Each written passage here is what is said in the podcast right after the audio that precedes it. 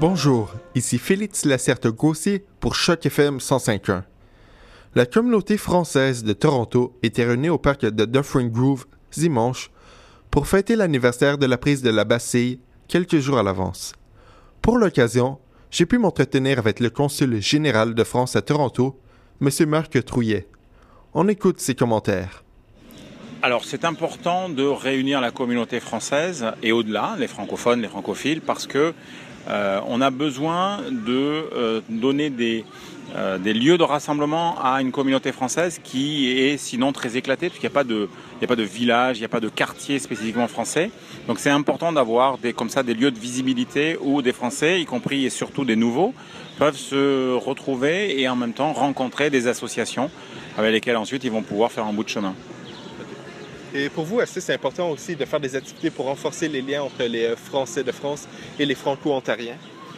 Alors, on inscrit l'ensemble de nos activités publiques et culturelles dans le cadre franco-ontarien, puisque on, rencontre et on a parmi nos, membres, on a des partenaires euh, qui sont aussi des acteurs des franco-ontariens.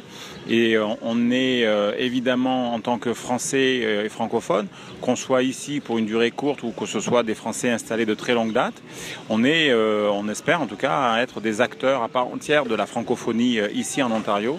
Donc forcément, on aime échanger et inscrire nos actions dans un cadre plus global de la francophonie locale et internationale. Et comment s'est déroulée un peu l'organisation de l'événement d'aujourd'hui? De façon très simple, euh, un ensemble, un comité d'organisation composé de, cinq organismes, euh, comme l'Alliance française, les associations Français du Monde et Union des Français de l'étranger, ainsi que l'école TFS et le consulat général, on, se sont réunis pour euh, organiser ou prévoir en tout cas la possibilité d'un pique-nique pour les Français ici, parce qu'il nous paraît important effectivement d'organiser cela. Donc on a Ensuite, matériellement, demander un permis à la ville pour pouvoir venir ici et euh, louer les services d'un DJ pour avoir un peu d'animation musicale aussi. Et pour terminer, vous avez un message pour les Français qui nous écoutent?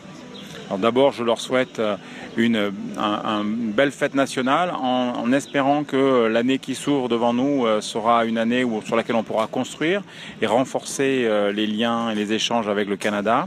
Euh, la France est un pays d'innovation et on espère en particulier pouvoir montrer à nos amis canadiens que c'est cette image-là de la France euh, qui est la plus marquante aujourd'hui, la plus significative et sur laquelle on veut construire des relations toujours plus fortes avec le Canada.